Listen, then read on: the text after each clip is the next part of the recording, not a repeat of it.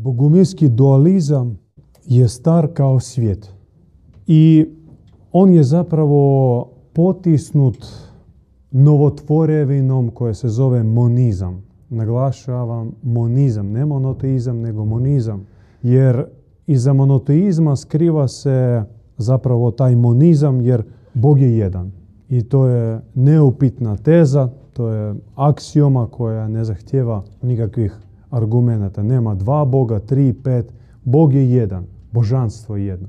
Da, mnogoliko u mnoštvu svojih lica i aktivnih manifestacija. Monizam, koji se zastupa u religiji, tvrdi i počiva na tvrdnji da sve proizlazi iz jednog početka.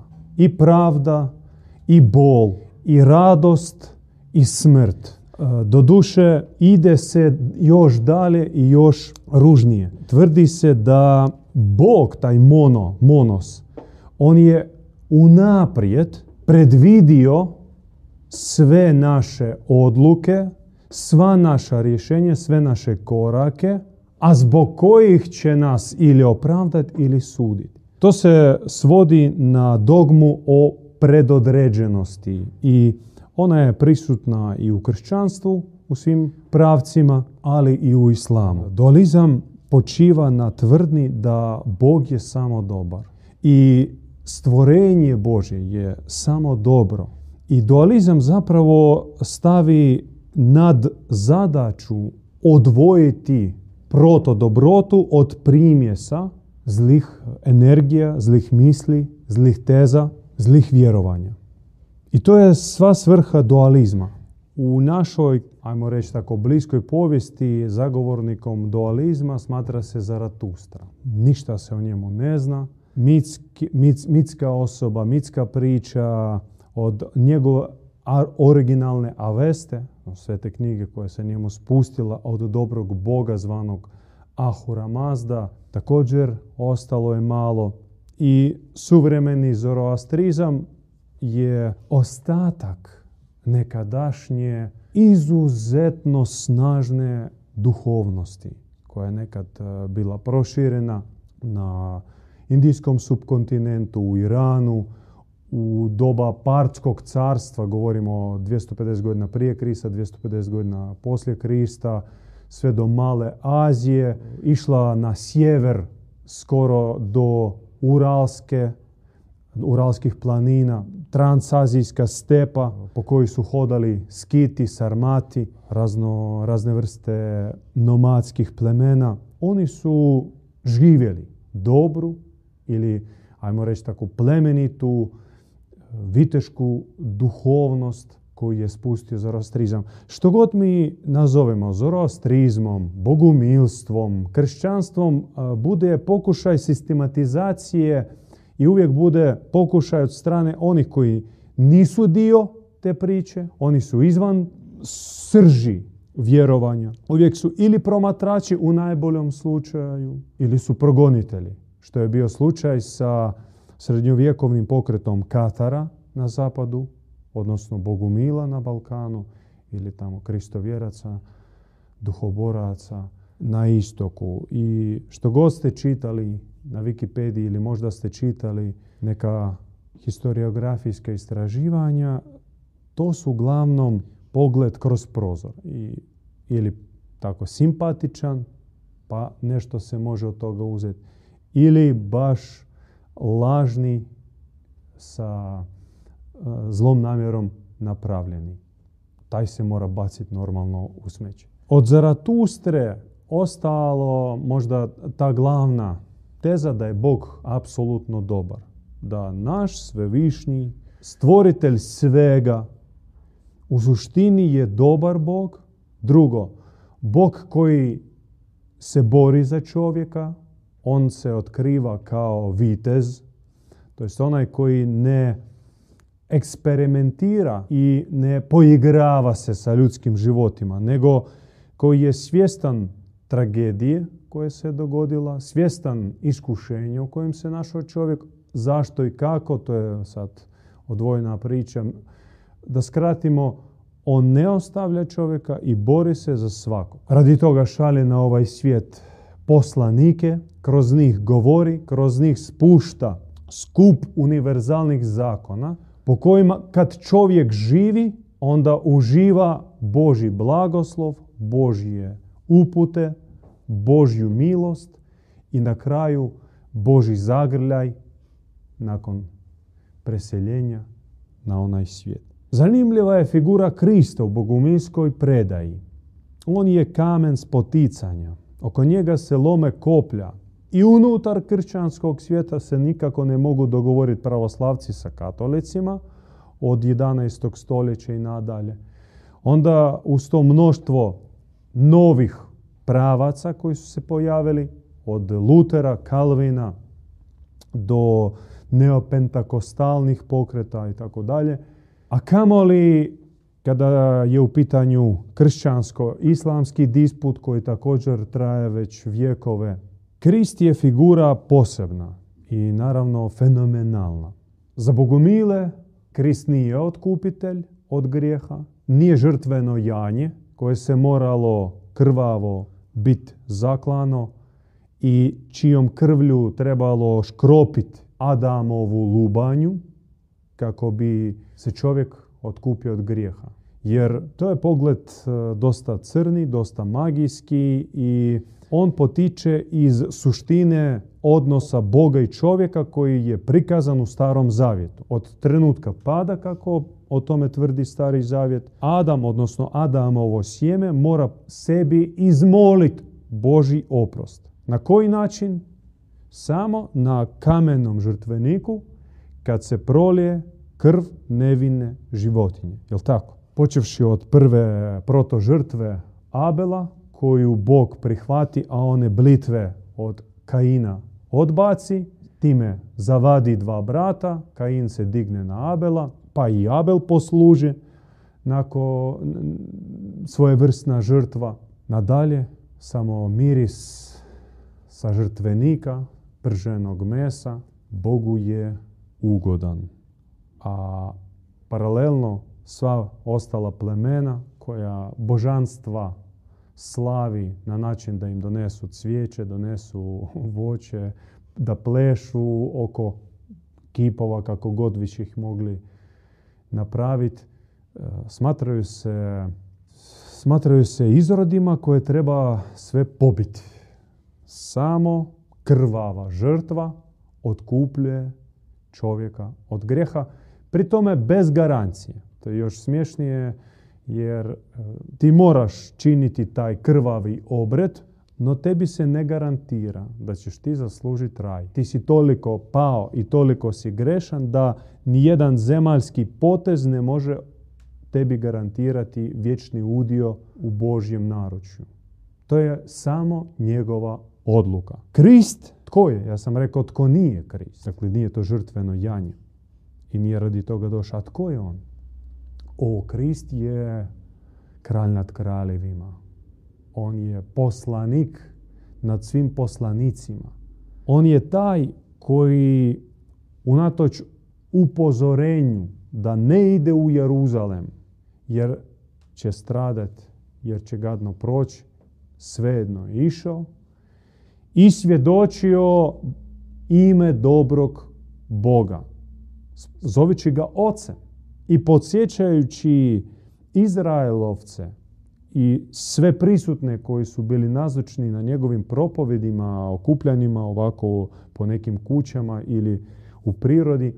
Ih je bilo i Grka, i Sarmata, i Etiopljana, i Iranaca, da mi imamo Oca, čim imamo Oca imamo i Majku, da smo mi Božja djeca, da, jesmo zalutali, da, dosta smo se udalili, no to nije razlog da se ih plašimo, da se Boga bojimo, da Bogu se dodvoravamo, već da se vratimo u roditeljsko-dječji odnos. Sebe posmatrati djecom, a Boga posmatrati kao svojim roditeljem. I to je on manifestirao u mnoštvu svojih prispodoba. Naravno, do nas je došlo samo mala ništavna količina njegovih prispodoba zabilježenih u takozvanom četveroevanđelju, a vi sami znate iz vjeronauka u kojem trenutku i u kakvim političkim okolnostima nastaju četiri evanđelja i cijeli spis Novog Zavjeta. 300 i kusur godina kasnije, i to uz interese rimske vlasti. No, da vratimo se na Krista. Podsjeća nas na Oca i može se vidjeti, recimo, u njegovoj prispodobi o izgubljenom sinu, gdje je metafora sina, lutalice koji uzme nasljedstvo i ga prokocka, je razumljiva, poprilično očigledna i svatko se može s njom poistovjetiti. Ali zanemari se ili se zaboravi prikaz Oca u priči o izgubljenom sinu. Kako se ponaša Otac? Prvo, ne zaboravlja na odlazak sina, već kroz bol, vjerujući u mudrost i ljubav koja ostaje u sinu i njegovu zdravu pamet, on izlazi kraj sela čekajući povratak svog voljenog djeteta. I tako dan za danom, mjesec za mjesecom, godinu za godinom on izlazi kraj sela i čeka i čeka i čeka. To jest od njega ide vazda impuls čekanja. I evo, ostari, osjedi, izblede mu oči od suza. Jednog dana on ponavlja svoj ritual, izađe kraj sela i u dalini vidi siluet osobe. Čovjek se vraća. I odmah mu srce kaže, evo ga, sina. I šta on čini? Apsurdno, suludo. Trči mu u susret.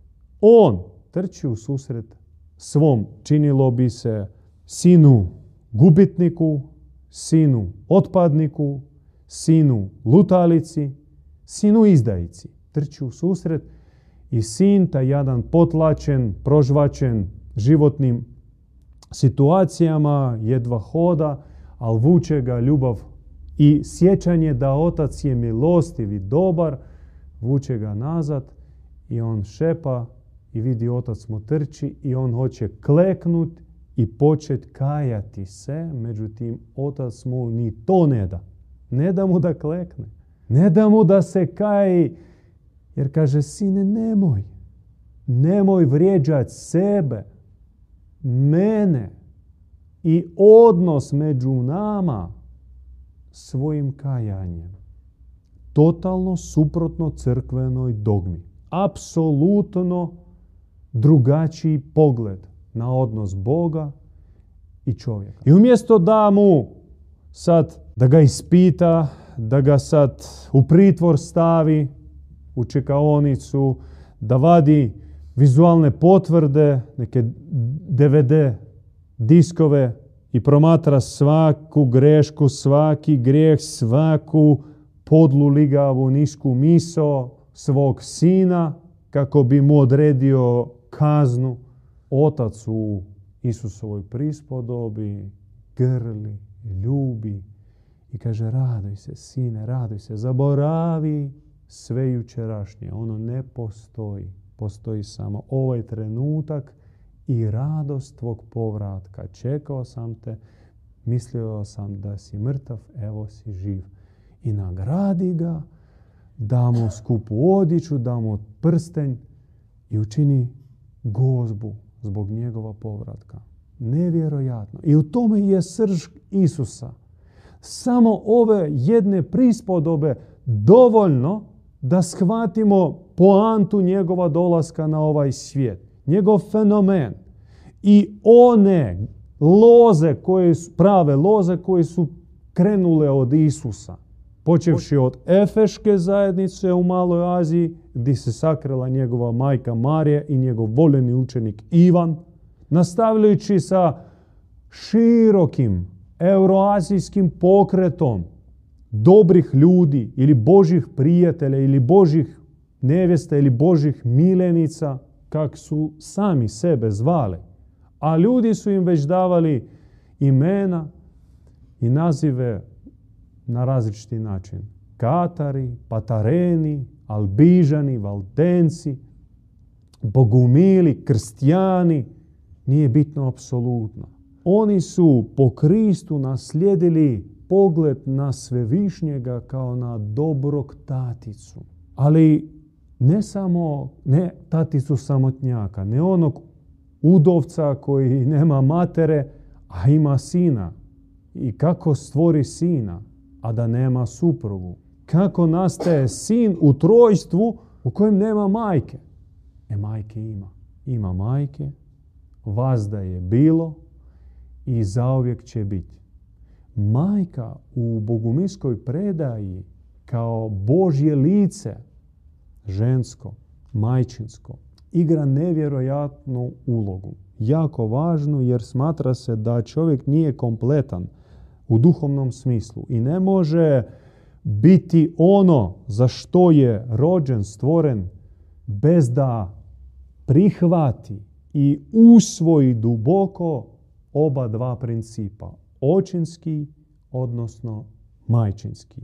Maknuli su majku, čovječanstvo okrenulo se u smjeru mužjakovosti, agresije, manjak milosrđa, suosjećanja, tolerancije, brige, a višak zloće, zlobe, agresije, brutalne sile, disbalans. I samo povratak majčinog lica u Boga, u, ajmo reći, originalno dvojstvo. Ja sad pokušat ću objasniti zašto dvojstvo, pa trojstvo, pa četvorstvo, pa i nekad, nikad nema kraja onim ojstvima, jer Bog se širi. Tek povratak majke vraća harmoniju u cijelu priču. I na nebu, i u čovjekovom srcu, i na ovom izgubljenom svijetu. Bog je jedno, Bog je jednota. S tim se slažemo. No, čim Bog počne djelovati, a on ima u sebi tu funkciju po bogumilskoj predaji, čim on počne djelovati, u njemu se moraju stvoriti procesi razmjenjivanja, bilo li milosti, energije, duha, bilo čega. I da se stvori proces razmjene, božanska monada mora se razdvojiti. Kao što stanica, da iz nje pokrene proces stvaranja novog bića, mora se početi dijeliti. I onda nastanu 2 stanice, pa onda 4, 8 i tako dalje. Isto, jer to uzeto od Boga. Bog kao takav je jednota, no Bog u svom aktivnom obliku mora se razdvojiti na 2, pa to su on i ona. Među njima pokrenu procesi i sve što između njih pokreće, između oca i majke, njega i nje, zove se duh i duh Božji. On u sebi zaključava svu sumu svih procesa, svih energija, svih otajstava koji se događaju u protopodijeljenom Bogu ili protorazdvojenom Bogu. Dakle, suma ljubavi, suma milosti, suma mudrosti, suma magnetizma, suma spojenosti, priljubljenosti, suma je zaključana u duhu i duh djeluje. I raspon između oca i majke u prvoj podjeli raste. Raste i ovaj prostor razdvojenosti između oca i majke napunjava se stvorenjem. Tako po bogumilskoj predaji sve je nastalo. U protopodjeli Boga na oca i majku, između magnetizma, gravitacije, njihove razdjeljenosti, ali snage spojenosti, jer bez obzira koliko god su se udalili, ostaju spojeni. Ili da pretvorimo onu tugu odvojenosti u gravitaciju ili ti želju se spojiti ponovno. Tome rasponu nastao je dobri univerzum, uključno s dobrim anđelima, dobrim planetima, dobrim vidljivim i nevidljivim svjetovima, uključno sa dobrim dušama. I mi smo dio tog savršenog, netaknutog, nepokvarenog, nepalog univerzuma suglasno bogumilskoj predaji. Onda se upliče u to iskušenje, pad, entiteti koji su izvan dobrog univerzuma, kada se oni pojavljaju, zašto. O tome naša bogumilska predaja govori metaforično, dozirano, sa opomenom da se u to previše ne uranja, jer, kaže, prekoncentrirani su to crni izvori, pretamne su teme. I nam, kojim i onako fali svjetlosti u glavi i u srcu, mudrosti, odnosno otpornosti na zlo, još nam fali gledati u crne bezdane. Još toga nam fali u životu. Da idemo proučavati prirodu Lucifera. Zato Objava kaže, pazite, ne žurite. Otvorit će se s vremenom, ovisno o stupnju otpornosti vaše na zlo. I time rečeno da smo jako slabo otporni, naš duhovni imunitet je preslab. Čini se kao ulažemo truda da držimo svoju glavu i srce i tijelo u čistoći i onda jedna kometa iskušenja, televizijska, birtijska, kulturna i slično, povuče nas i evo opet smo odakle smo počeli. Valjamo se u kaljuži svojih grijeha, plaćemo, kajemo se i stidimo se i počnemo od početka. Zato, kaže, ne žurite, radite na svom očišćenju. Sljedeća teza je jako važna s praktičnog stajališta. Bogumili žude za svetošću. Vrlo ambiciozno žele postati svecima ili svetima. Nam je to obećano preko Objave. Slavimo žive svece, odnosno velike svece u prošlosti, a i vjerujemo da slijedimo one koji su dostigli visoki stupanj svetosti. I to nas motivira, to nam je cilj, želja, ambicija, možda ona je malo čaknuta, pogotovo u ova današnja vremena kad se više priča di uložiti novac i gdje izgraditi bunker sigurni da prezimimo nuklearnu zimu, mi pak smo opsjednuti željom postati svetac. I nam, preko našeg djeda Ivana, spušta se formula svetosti. U čemu je svetost, da vas pitam? Što čini sveca svecem? Da tu sjedi neki inkvizitor, on bi rekao, a to niko ne može odlučiti, to samo konklava i to nakon prvo 50 godina, pa ga beatiziraju, odnosno proglase za blaženika i onda nakon 70 i kusur godina opet se razmotri njegovo pitanje i možda će on dobiti status sveca.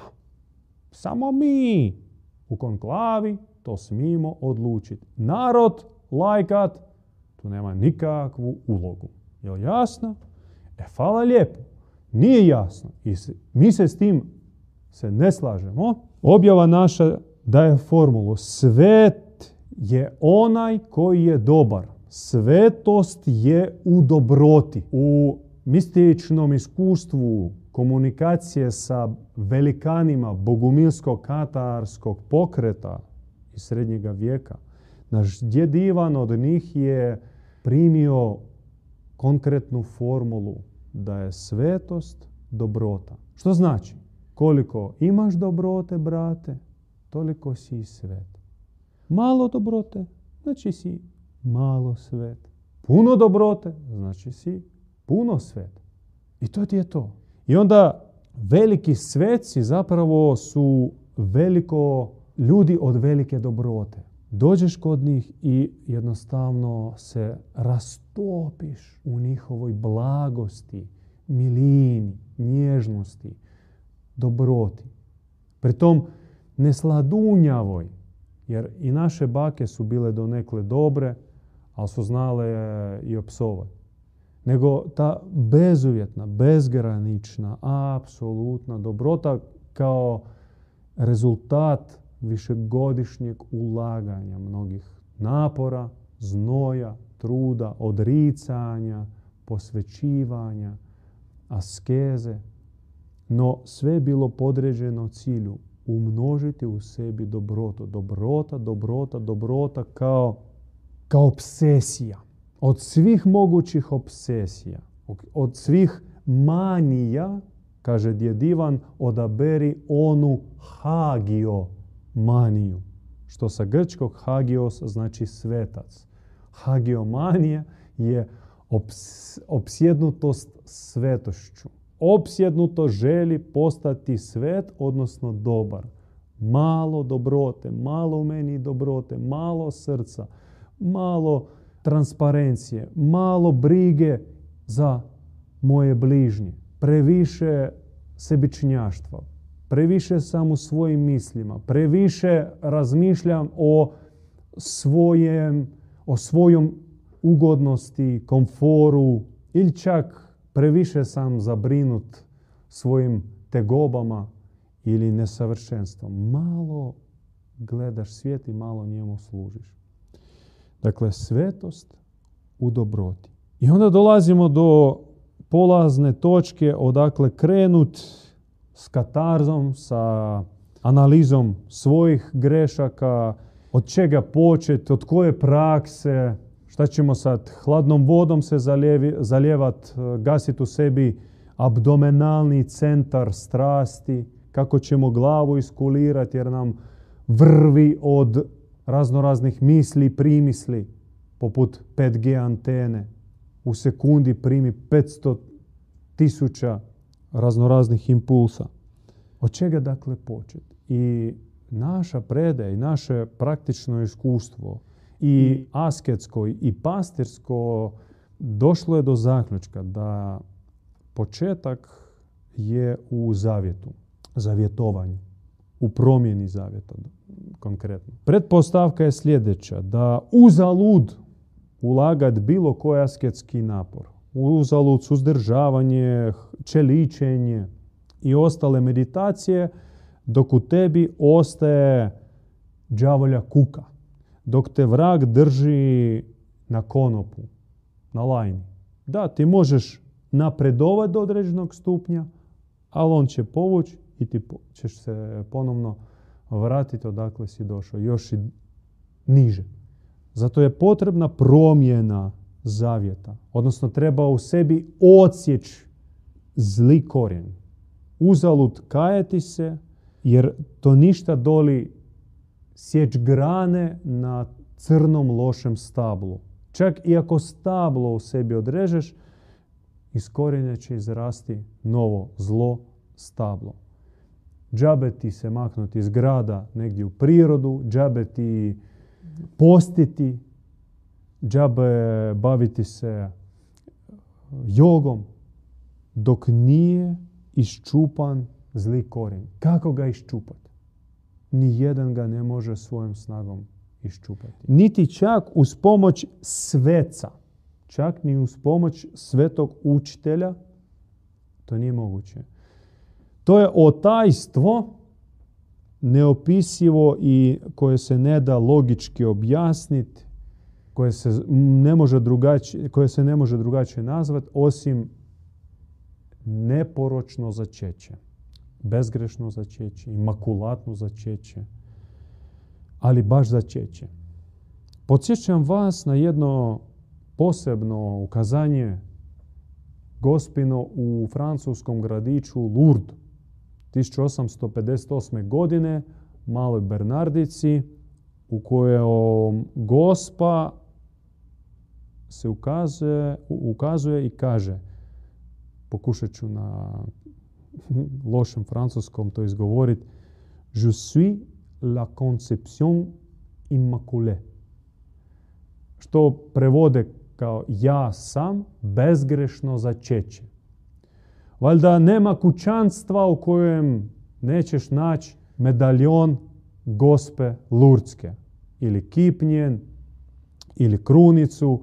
Sigurno neko iz bližeg okruženja je hodočastio u taj gradić i donio bočicu svete vode sa izvora Lurdskog Sad da znate, više od 1,000,000 i kusur hodočasnika dođe posjetiti svetište Lurdsko.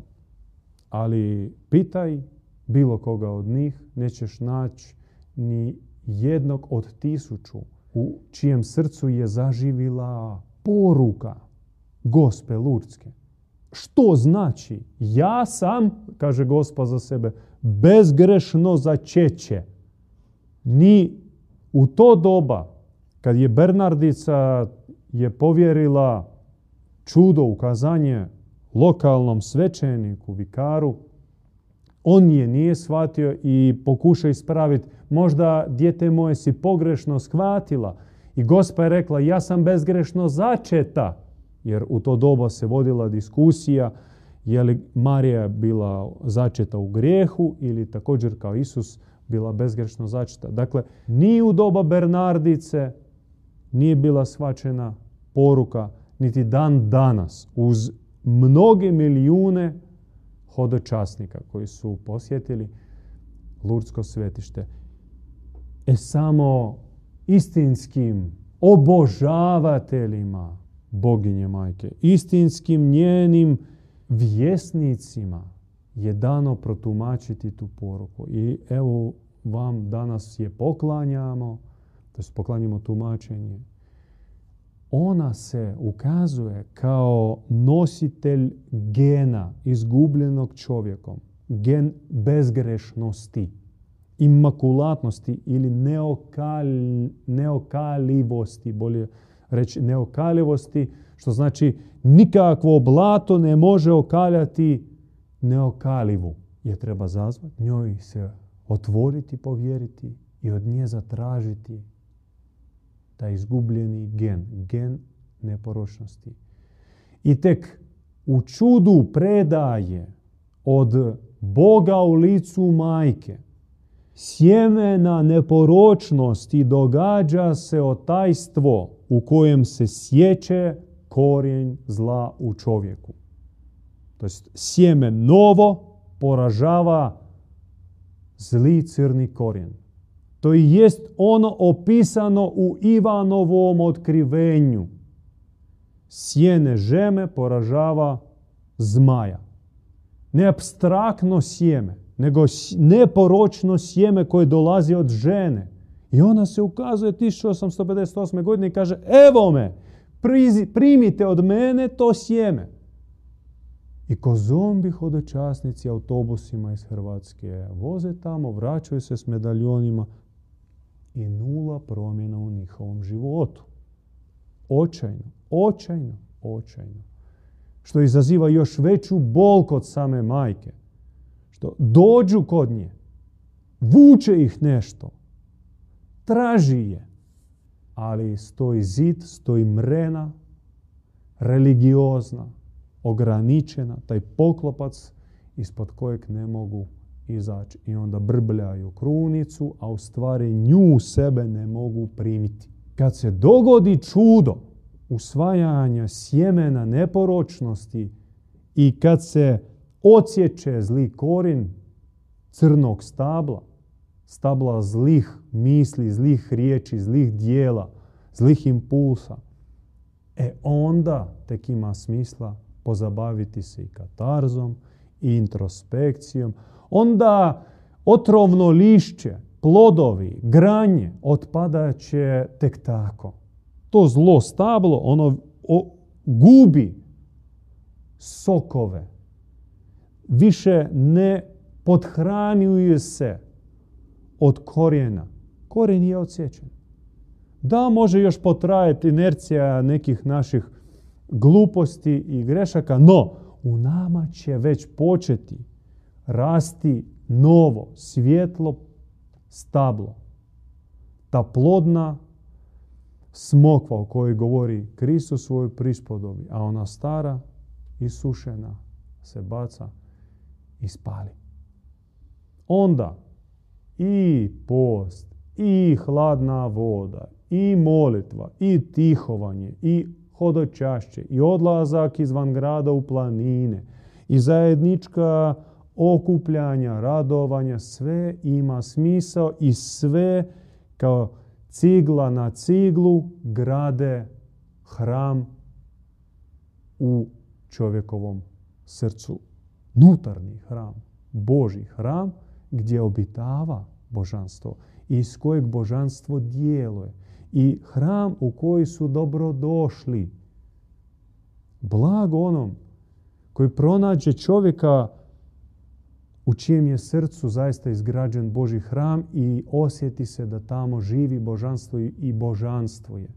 I on tebe još zove u to srce i u tom srcu pronađeš uvijek odgovor, utjehu, podršku, pa čak i kad ništa ne pitaš, svejedno u blizini takve osobe osjećaš se osmišljeno, usmjereno i od Boga blagoslovljeno. Bogumilski put nije moguć bez intimne objave odozgo, s neba. Bez da ti se Bog osobno ukaže u srce. Ne možeš ti prihvatiti bogumilstvo kao zanimljivu teoriju koja možda čak i superiornija od svega što sam naučio prije i od glave, dokazavši da ovi su u pravu, kreniti prakticirati na vlastitom primjeru. Bez unutarnje objave, bez zrake koja udari duboko u srce i uzruja čovjeka i poremeti, to jest poljulja sve njegove dosadašnje temelje i preokrene ga na 180 stupnjeva, baš do te mjere. Nema bogumilskog puta.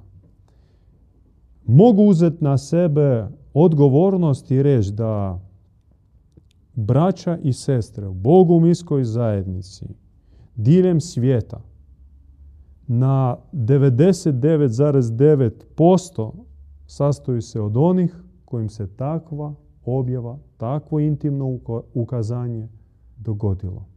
I zato su se zavjetovali na bogumilski put, zato idu unatoč neprihvaćanja, neshvaćanja, često kritiziranja, neopravdanog etiketiranja od najbližih. Sve do ne mogu, a da ne idu tim putem, jer njim osobno se spustio Bog u srce, pokazao tko je on, tko si ti u njegovim očima i što te čeka. Potreseni svjetlosnom objavom, to nije bila ni odluka, nego normalan, prirodan korak u susret, jer takvoj objavi nisi mogao reći ne. Malo o ozarenju. Ozarenje je osnovna bogumilska praksa.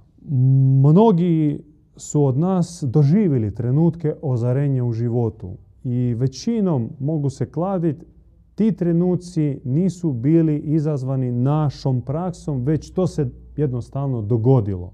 Poput Arhimedove eurike ili Newtonovog bljeska kad mu je jabuka pala na glavu pa izumio svoj zakon gravitacije. Dogodi se i eto, hodaš ozaren, bistar um, radostan u srcu, lebdiš. Kod Bogumila ozarenje je osvještena praksa. Radi ozarenja vrijedi postit i tihovet, ima mnogo metoda kako doći do ozarenje. Ozarenje u Bogumili tretiraju kao posebno stanje u kojem kroz čovjeka može djelovati duh Božji. Dakle, duh ne djeluje kroz pamet, kroz znanje, čak kroz ispravnu vjeru, ajmo tako pod navodnicima to reći, neku ortodoksiju, ispravnu doktrinu, dogmu, nego samo u ozarenom stanju. Ozarenje je dar koji treba njegovati. On daje se sa onom prvom objavom i sad treba već dobiti uputu od pastira, pastirice, od vodiča, kako održati ozareno stanje. Nekom pomogne uranjanje u objavu, iščitavanje objave, nekom tihovanje, nekom hodočašće, maknuti se iz svoje naviknute atmosfere, ići na put, malo stege, askeze, post, opet klanjanje. Praksa bogumilska je bogata, no ona, napomenem, dolazi tek nakon objave intimne. I drugo, glavna svrha te prakse, ući u ozareno stanje. Ako vaša molitva vas ne ozaruje, ostavite je. Ako post svakim danom ne probistri vašu glavu, ne očisti od tih dosadnih muha, onda nešto radite krivo s vašim postom. Ili nemate ko bi vas uputio, ili tu uputu ne znate upotrijebiti. I u toj svrsi jako važno napomenuti osobu koja vas može voditi, može vas korigirati. Taj vodič, idealno, ako vodič je obdaren od Boga, prvo, a drugo, koji je prošao vlastiti, bolni, borbeni put. Počeo je sa sličnog stajališta, sa slične vama pozicije, običnog čovjeka, lutalice, tragača, ljubitelja nogometnih prvenstava i koje boce piva, no odrekao se toga, prošao put askeze, odricanja, stege, došao do prosvjetljenja i sad može vam pomoći proći taj put. Ti su po cijeni zlata. Zašto mi slijedimo našeg duhovnog učitelja? Pa baš zato što on prvo obdaren, neupitno, to odmah vidiš kad ga sretneš. I drugo, ti znaš, a sa svakom godinom sve više se u to uvjeriš, da čovjek prošao vatreni put, put trnja, put na kojem za svaki njegov dobri korak on od društva nije dobio aplauz i podršku, nego pljuvak i hulu. I to će biti sa svakim ko krene na uski Božji put. Kogod krene na put, spoznaje istinskog Boga, kogod poželi biti nositelj istine i glasnogovornik istine, a pri tome ne doživi šamar, pljuvak, udarac u leđa, etiketiranje, odbacivanje, znači nije na pravom putu. Ili je premlak na tom putu. Može biti u istini, ali onaj iz Ivanovog otkrivenja mlaki, ni vrit ni mimo, ni sim ni tamo. I onda rečeno, bolje da si hladan, bolje da si na suprotnoj strani, nego li takav Božji vjesnik koji sjediš ko kukavica i bojiš se otvoriti svoja usta i posvjedočiti. Želio bi dati riječ još našim govornicima. Kratko ćemo zaokružiti naše predavanje, a pri kraju još svog nastupa imam još ja postskriptum, ali pustit ću, još imam 3-4 kratke porukice. Reći ću ovo. Glavni zakon univerzuma je ljubav. Tako je rečeno svim poslanicima u sva vremena i takva poruka se spušta i našem didu Ivanu i nju trudimo se živjeti. Glavni zakon univerzuma je ljubav. Iz ljubavi sve nastalo, sve je prožeto ljubav i sve vodi u ljubav. Čak i naša lutanja, čak i naše greške, čak i naš neuspjeh opravdava se traganjem ljubavi, odnosno željom vratiti se u prvotnu ljubav, sjećanje na koju nosi u svojem srcu svako Božje biće, i čovjek, i ona ptičica, i ribica, i ovčica. Brat Dajen, bratstvo je čisti pozitiv. Evo da odmah to kažemo na početku, nema negativa u njemu i bratstvo kao zapovjed sa neba za osnovnu mjernu jedinicu Bogo projavljenosti na zemlji. Jer pojedinac, ma koliko god da je on pravedan i svet, ako ostane pojedinac, on ne može očitovati Boga. htio bih vam reći samo nekoliko riječi o glavnim principima bratstva kao savez. Bratstvo kao savez koji se temelji na nekim osnovnim principima. Prvi i glavni princip je uzvišena ideja. Ukoliko smo, kako je i brat Borislav rekao, ukoliko gledamo na Boga kao na našeg roditelja koji ima i djeluje u licu majke i u liku oca, i ukoliko to vidimo na razini zaista univerzuma i vidimo zemlju kao dio toga, i ukoliko imamo toliko suludu visoku ideju, tada će ona uključiti praktički cijelo čovečanstvo. Što je manja ideja, to će biti naravno manje ljudi, manje bića uključeno. A uzvišena ideja ovdje na zemlji je upravo to da smo mi svi braća i sestre i da ovu zemlju dijelimo i s ostalim bićima.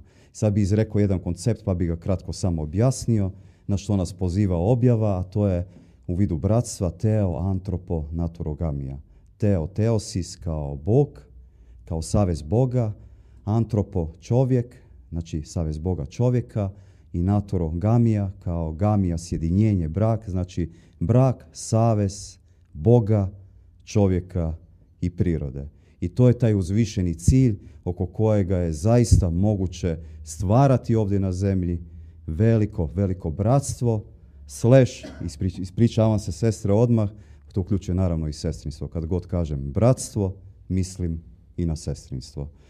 Jedan dalje od glavnih principa je poniznost. To nije ona poniznost, kako smo naučili, u hijerarhijskoj strukturi, na poslu, u McDonald'su, ti imaš svoj posao, nad tebom je neki nadzornik, šef, ti moraš biti ponizan, pognute glave kao rob, odrađivati svoju šihtu, čak raditi ono što ni ne želiš raditi, nego poniznost u bratsko-sestrinskoj zajednici je nešto sasvim drugo. A ono ima jedan prekrasan ključ koji kaže ispravni autoritet. Odnosno, tko služi, taj je veći.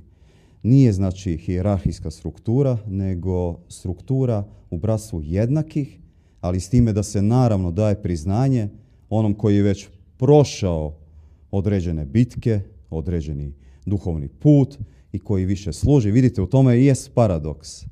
Da vi, kad počnete služiti više, vi ste u biti ponizni, ali samim time vas odmah i drugi više cijene i vi tek tada možete biti onaj kojega će drugi pratiti i slijediti.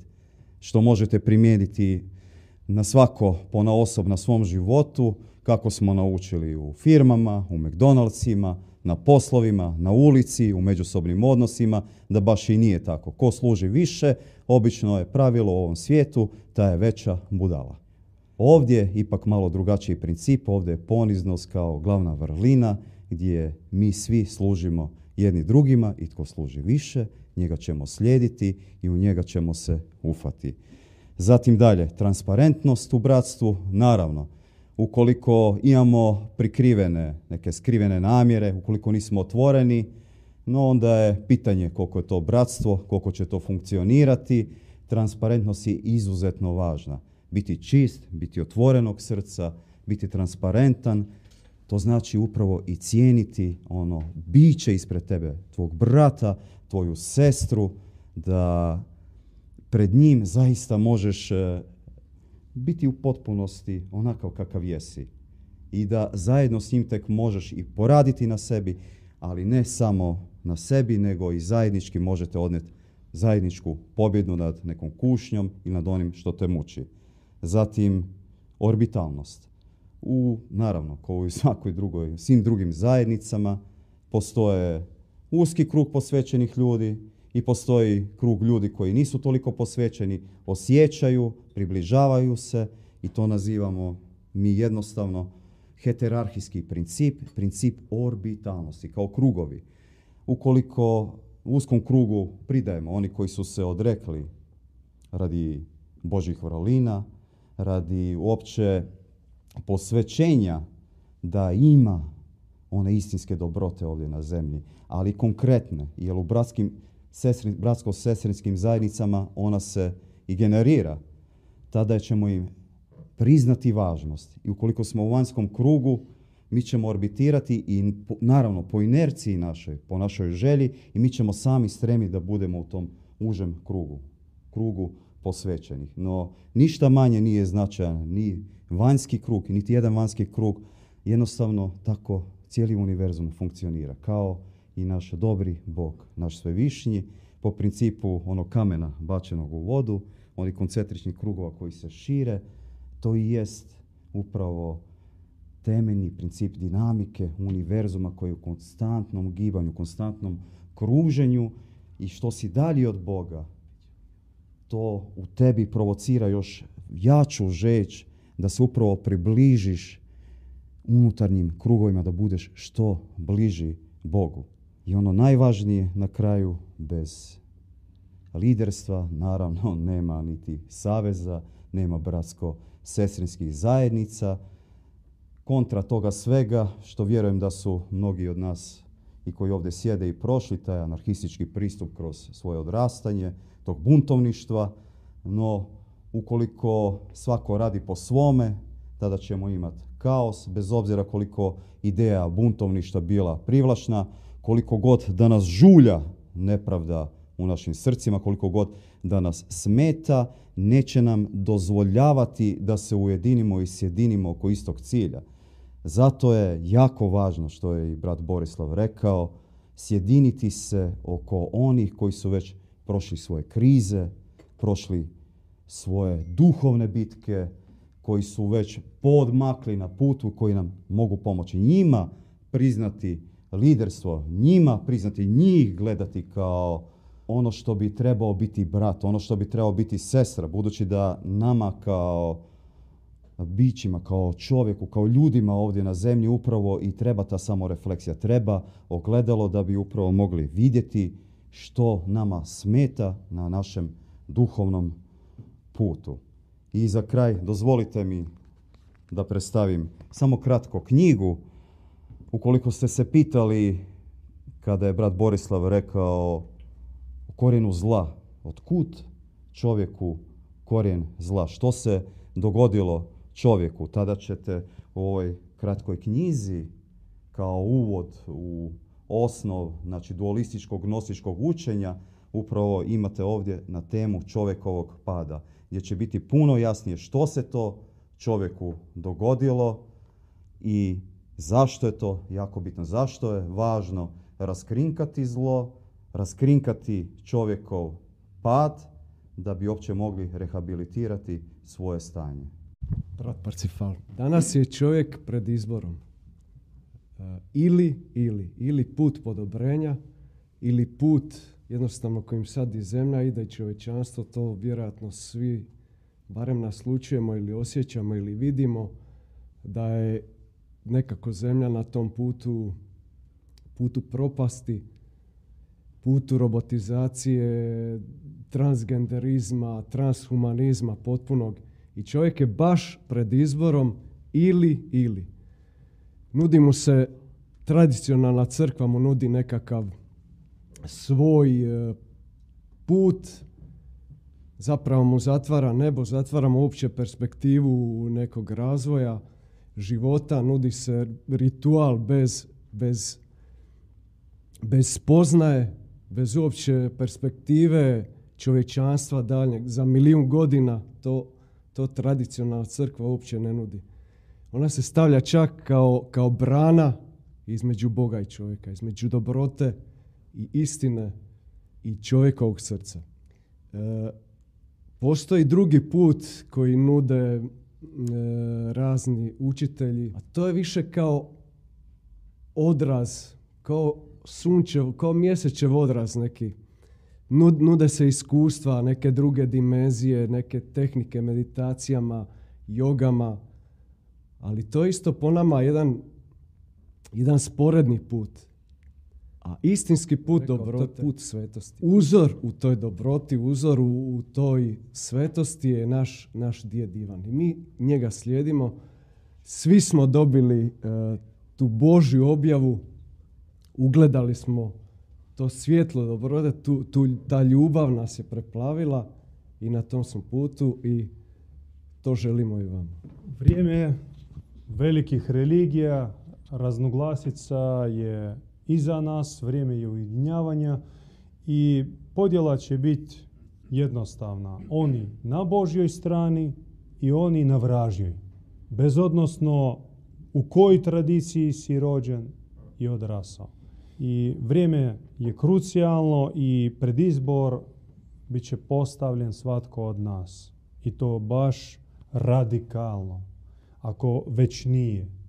I zato možemo poželiti vama, a tražimo da poželite, uzvratite nam istu želju, da u trenutku zvona apokaliptičkog da se nađemo na pravoj strani i bit će drago ako se vidimo u istom ambijentu. Da vidimo vas, odnosno da vidite nas, jer eto, nema nas puno i obećano da u konačnim bitkama Božje stado će biti malo. Biće nas manje od onih na suprotnoj strani. No nam nije otvoreno tko je na toj strani i nećemo svojim sudom suditi, nego daćemo čovjeku priliku da se promijeni, da se prebaci, da dođe kod nas na stranu istine i pravde. Do zadnjeg časa, do zadnjeg daha čovjeku ostaje prilika da se ispravi. Kaže Objava, i okorjeli vračar i krvavi razbojnik mogu postati svecima. Uz uvjete, nećemo o njima danas, izmolimo jednu bogumilsku molitvu, odnosno napjev, stari napjev. Samilosni vladaru moj, presveti dobri Bože, oprosti nam, spasi nas, smiluj se. Samilosni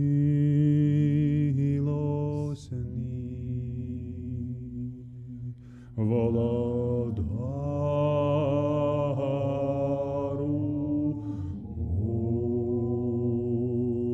presveti dobri